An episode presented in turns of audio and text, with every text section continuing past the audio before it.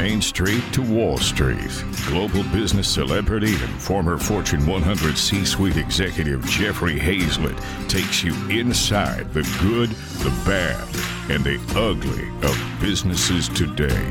Saddle up. It's time for All Business with Jeffrey Hayzlett.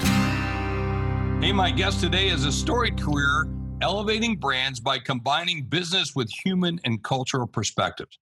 As a result, he has been a true agent of change and been a catalyst in transforming many companies across multiple industries. I'm telling you, this guy's got experience all over the place. He's worked for such companies as Def Jam Records, he's worked for Pepsi, he's worked for BuzzFeed. And now, Frank Cooper, is our guest today. He's the chief marketing officer at BlackRock, and he's responsible for the company's marketing, combining the science of data driven, technology centered approaches with the art of creativity, culture, and purpose. You're going to hear culture come out of this uh, interview as we talk about a lot of different things, especially all the things that are happening with us today. He's here today to address that last taboo topic, which is wealth. Frank, welcome to All Business with Jeffrey Hayzlett. Jeffrey, thanks for having me. I appreciate it. Appreciate it. You know, I sit here and look at all the things that you've done, and you've been on my TV show before. You've been on, you've been at my conferences before. I think this is our first time, at least, talking face to face or you know, ear to ear uh, on the on the uh, podcast. But you, if I look at your background, Def Jam Records, Motown, yeah. PepsiCo, BuzzFeed, and now BlackRock Tell me about that trajectory and why financial services? Why the big money stuff? Right, right. Well, look, I mean, back when I did it at first, um, people considered that incredibly. Ins- they considered it insane. Actually, they're like, "There's that's no way to build a career." Um, um, you know, it's it's a fractured way to to, to kind of move through uh, various industries. I actually think that's becoming more the norm you know more people are going to have to adapt to different industries uh, you know 50% of the people born today uh, will work in industries that don't even exist today. And so I think that's the way it's headed. Um, but at the time, it seemed crazy. But there are a couple of defining moments for me in my, in my life that, that, that led me to this place. Um, and one was I was a law student. I was uh, second year uh, out of Harvard Law, and uh, and I had this great summer associate experience. And one uh, partner kind of took me under his wing. His name was Hal Kruth. And Hal basically said, Hey, I've been practicing for 20 years. I've been in public uh, practice, uh, private practice. And the one thing I can tell you is that you need to connect your personal interests, your passions, and your talents with your work.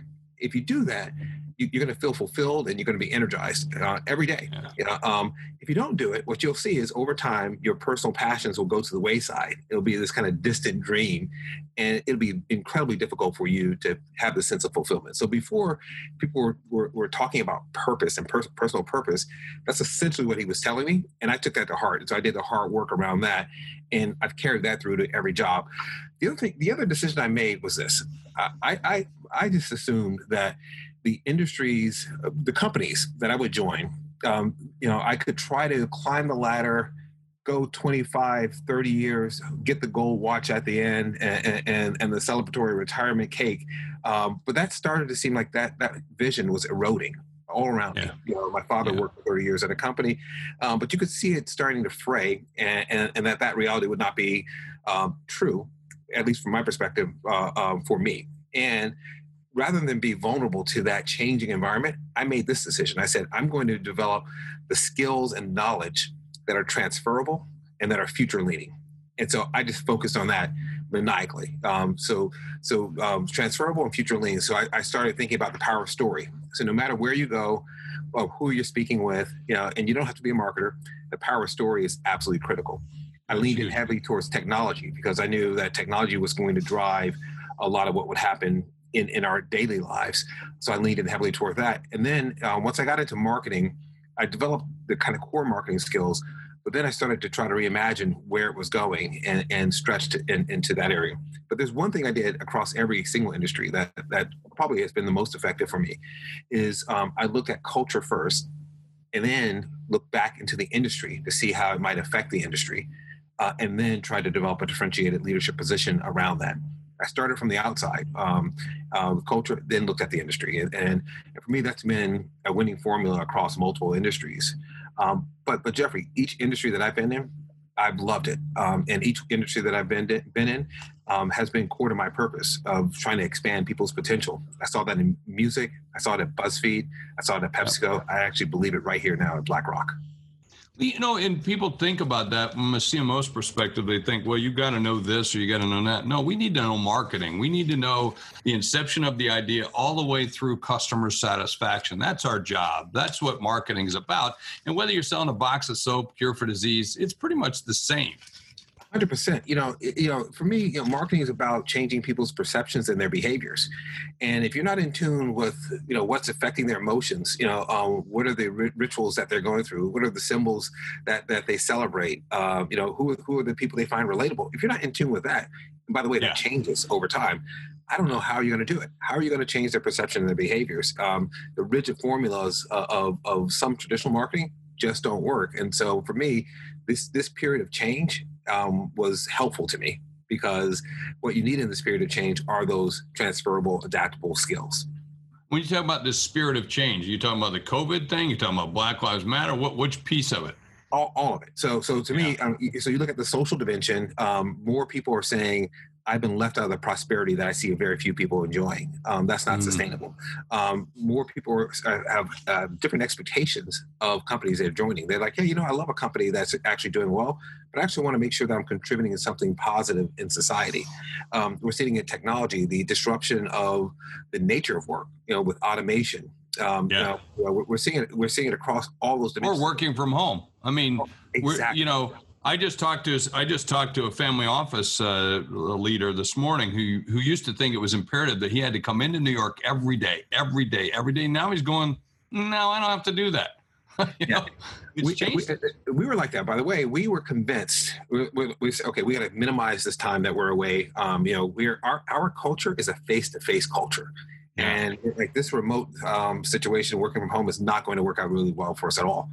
And it happened now BlackRock is operating outside the physical building in, in a way that we never could have imagined. So now we're much more flexible. We're saying we can never go back to this idea that someone can't have a more flexible work week or or that right. someone can work remotely. Um, that is the new norm for us for sure. No matter what how this plays out or, or when we start to hit uh, the new new normal in, in the broader society. You guys got a nice building in New York. It's very nice. I've been there. It's a pretty swanko building yeah, yeah, it's, it's nice, and, and, we're moving. Uh, we're building a new building over at Hudson Yards. Um, Hudson Yards, right? Yeah. yeah. But but you know, um, um it, it, will affect how we think about expanding space. You know, totally. um, because um, I, you know I think some people will find them, themselves more productive at home, or some people may say I want to work uh, from home three days a week and go in the office two two days a week. Uh, we now realize that's possible, and as you and I were saying, as the technology gets better. Um, yeah uh, it'll be it'll feel even more intimate and more connected you know as, as and, and i see the technology getting better every month. It's just about um and so i'm really optimistic about the the virtual events and virtual meetings and and these kind of virtual conversations having a real impact. Well let me take a quick break. I'll be right back after this message. C suite radio Hey, we are back and we are live casting right here on Facebook and LinkedIn as I have my good friend, the Chief Marketing Officer at BlackRock, and it is Frank Cooper, and he's joining me now. Of course, I've mentioned earlier he's from he's been at Def Jam Records, Motown, PepsiCo, BuzzFeed, and now BlackRock. Hey, which one's been your favorite so far? it's the one I'm at right now, BlackRock. exactly, exactly. Good answer. Good answer. But you know, you always there, there's good, bad, and ugly when you leave somewhere.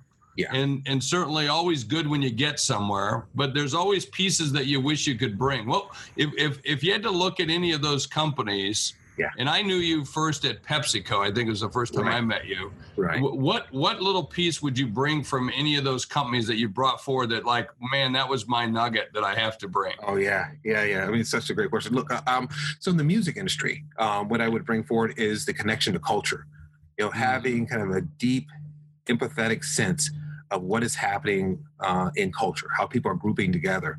Um, yeah. Music industry was great at that. Motown did it from the point of view of assimilating. Def Jam did it from the point of view of bringing people into um, kind of black culture and, and, the reality of black culture.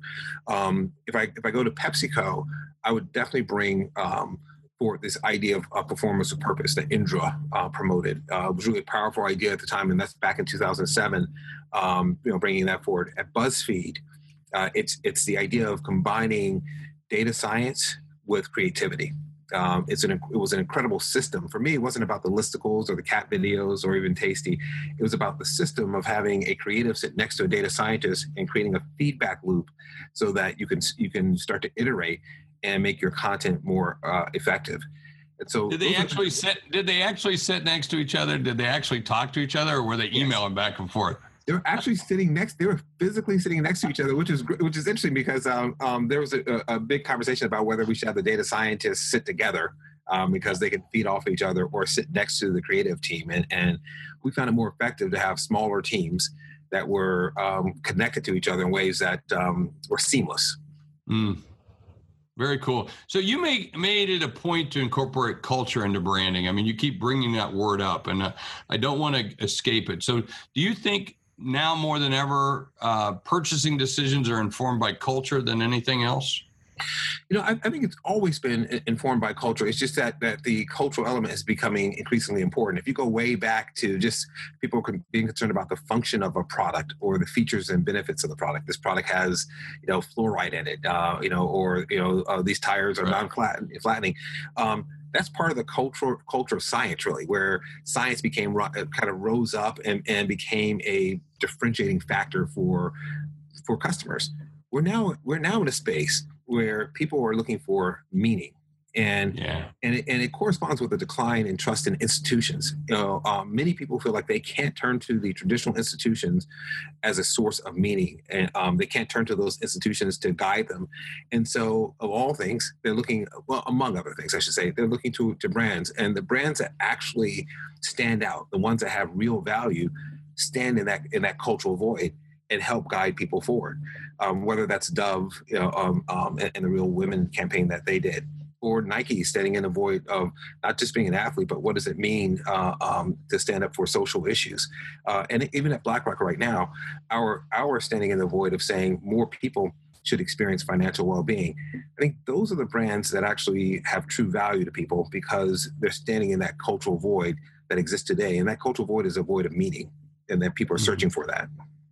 I think people are beyond the words now, Frank. I, I think I think they're going to look and say, okay, you made a statement. Let's take Black Lives Matter, and we'll get into that for a little bit if we can. You, but I do want to come back to the company and what you're doing. But but uh, but I think this is an important this important thing to to note that it used to be that you could put out a statement, did it, okay, I got a statement, I'm ahead of it, but you can't get by with that now. You've got to prove it. You've got to show it. You've got to yeah. you got to have action behind it. Then it gets that's your culture point, right?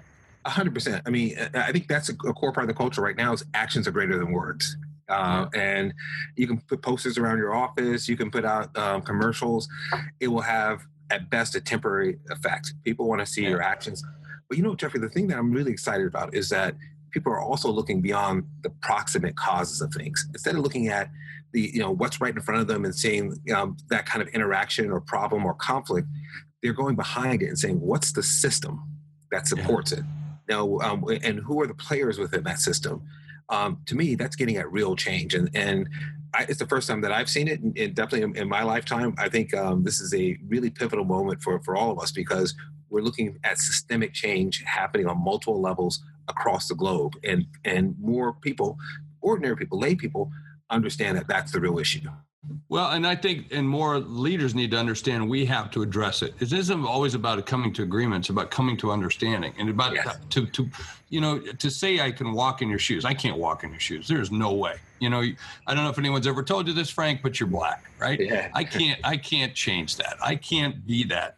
But it, I there was an article in the New York Times here recently. I had a couple executives, a couple of my friends that were black executives, very successful, and it starts talking about them being pulled over, and and and jacked up, put in cuffs, that everything, you know, or follow around a store because they in a nice store where they're buying liquor, champagne, and nice things, and and because they're black, they're the managers follow them around, right? And, and Frank, listen, I know you're a successful guy, educated, uh, respected. I think you're one of the best CMOs out there in, in, in the world today.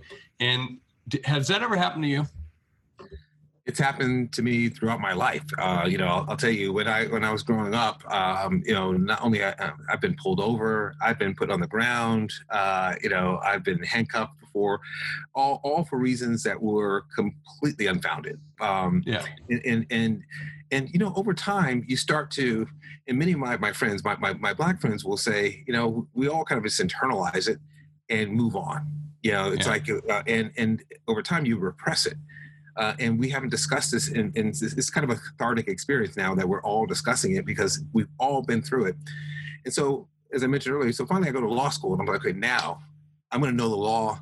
No one's going to be able to stop me in that way. And, and it was part of the fuel that I had in, in going to law school. I said, I want to be, I want to be the most knowledgeable about that so that that kind of stuff will never happen to me, but also I can protect others against it. And uh, a, a, professor, Charles Ogletree, um, called the Saturday meetings that we would go to. And the first thing he said is, Congratulations, you know, you're in, in law school, you're going to be part of you know, an important group of people uh, moving out into the marketplace and you can help others. He said, But let me tell you one thing before you, you get deluded.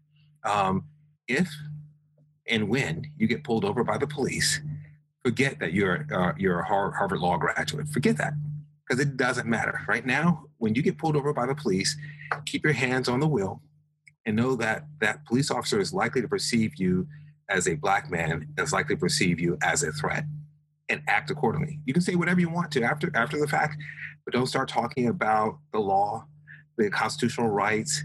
Just be, you know, just cooperate and get out alive. And mm-hmm. um, and he he's repeated that every year um, that he's been there, and it's the truth. Uh, and since then, I've been pulled over, uh, you know, for, mm. you know, and, and let go. Um, um, yeah. But, um, but you know, the the indignity of it, and um, yeah. is is what kind of wears at you uh, on a daily basis and starts to grind you down. And and and if, and we don't talk about it much, as I, as I mentioned before but it definitely affects the psyche still. You know, without question, and I, and I think the biggest thing we had a big discussion over the Fourth of July with my family here in South Dakota about this very same thing. And you know, someone actually made the comment, "Well, they, sh- you know, if someone's getting pulled over, it's because they've done something wrong or there's some suspicion." I go, "Uh-uh, yeah. no way, Jose." it's a color your color of skin is going to determine whether you get p- p- pulled over the most part and you're under suspicion immediately period. End of story. And they said no no. I said no i have friends. This is the way it happens. And i, I think it's opening people's eyes up like they've never had them open before. Yeah and look i mean some of these these stories have been told before. Um, the, the one difference right now is video. You know the mobile mobile phone and video. It, it right. changed everything. So um, it's not just someone telling the story someone gets to other people get to watch it now. See it. And, um, you know without any annotation with, with, without any narration you watch it uh, um, for yourself and you judge for yourself what is happening. And in some instances even if someone has committed a crime you can see that uh, what is happening to the person who's being apprehended is still not just. Uh, and so I think that's been the game changer, Jeffrey. It's like because um, I'll tell you these stories have been told many, many, many times, and and people's responses are, you know, most police are not, are, are, are, are, are good people, and that is true. And yeah. and um, and people say, well, person must have done something. In some instances, that is true, but the systemic bias is what I think people did not fully believe, and and now it's starting to come to light. Um, and the video is the evidence that actually erases any doubt. Mm, well, the, the visual the visualness of that evidence is so important, and I think it's ingrained. And get back to the culture piece that you're talking about. This is now part of our culture. It's out. I don't think it's ever going back in the bottle. I think it's going to be always out now, which I think is a, a very healthy for us. Does that help drive you to do the things? Because if if I look at this, the issues around the issues that we're having today to me, they could be solved, a lot of them, by, by money, by wealth, by the access to capital. Does that help drive you? I'm going to ask you to answer that question right when I come back in just a second. C Suite Radio. Hey, we're back live cast uh, on Facebook and LinkedIn as I talk to my good friend Frank, Coop, uh, Frank Cooper, the Chief Marketing Officer of BlackRock. And of course, we're talking about culture. We're talking about all things that are happening right now in this world. And I asked him right before the break Do you believe that that helped what you've experienced in your life as a black executive, black man, black youth? As an American and everything that you see here today, is that helping to fuel you for what you're doing with BlackRock in terms of helping people gain wealth? One hundred percent. You know, look. I mean, first, first and foremost, I'm the gap between people, uh, reducing this idea that that the other is so fundamentally different from you uh, I've always been fueled by that, and I, I, feel like in the early days at Def Jam and at um, at, at Motown, that's what that's what we're doing. We're closing that gap where people could actually understand Black culture in a way that they otherwise could not. Um, but at the core of it, wealth matters. And and what's been fascinating to me is that if I look at culture again, the well-being movement has been on fire, right? We've we talk about physical fitness, we talk about nutrition, we talk about mindfulness, we talk about relationships but we rarely talk about money. Money is still kind of a taboo topic, particularly in interpersonal conversations. Um, but money is the number one source of anxiety and stress that most people experience. Um, um, people go to bed crying about money. 41% um, of people who earn over $200,000 a year have, have cried in the past year over money and um, and yeah, we don't. we would say most of those people are well off. I mean, seventy four percent of U.S. workers today are living paycheck to paycheck. I mean, they have no financial freedom or mobility. You know, a hundred percent, a hundred percent right. And we and, and and no matter how much you've been educated, the most interesting thing about it is that we, we're not taught the language and the skills of how we what, how we should have a relationship with money, how we should earn it, how to spend it, how to save it, how to invest it, how to give it. And um, I think there's a massive opportunity for us to step into in, into that void. Uh, and the culture is ready now. Uh, when I when I see artists and celebrities um, actually going out wanting to teach financial literacy of all things, you know, um, and and and, uh, um, and they're enthusiastic about it. You know, the culture is kind of speaking. It's saying that it's time for us to address that that last frontier of well-being, which may be one of the most important uh, uh, dimensions of, of, well-being. And so, I'm particularly inspired by that because I think you know BlackRock can play a central role in that. Um, you know, we can help redefine what financial literacy is because right now it's it's really boring it's really dry. And people will pass out from from the boredom of it. But it, is, it doesn't have to be. If you if we tap into the way people communicate today, which is short form, visual, highly intuitive, um, we can actually uh, um, start to change perception and change behavior. Use language that is, is is incredibly simple, but still carries the core concept.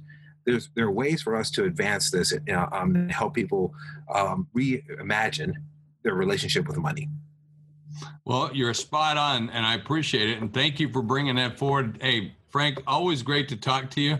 Wish you the very best right now. Be safe, and uh, thanks for for being on part of all business with Jeffrey Hayzlett right here on C Suite Radio. Jeffrey, you're the best. I, I always appreciate it. Uh, thanks for having me on. It's great seeing you. Good to see you, my friend. We'll let you go. I know you got to get back to work. Go make some money. Go make some money. Go make I'm, some I'm money. Make some other people some money. All right. Thank you. All right. Hey, at the end of every show, I like to talk about what I learned. And I want to, first of all, thank you very much for joining us and being a part of this podcast. I always enjoy when I get a chance to talk to Frank. He's uh, one of the best CMOs out there. Uh, great conversation. I'll tell you what I, I really picked up was about capturing culture.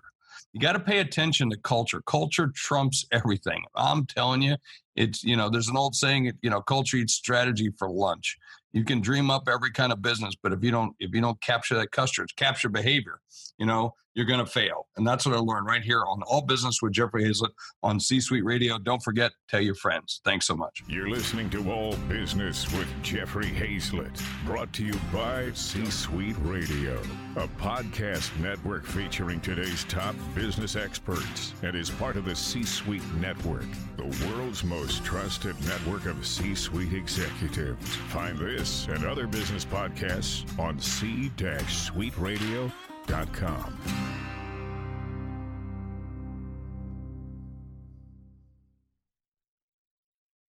This podcast is a part of the C Suite Radio Network. For more top business podcasts, visit c-suiteradio.com.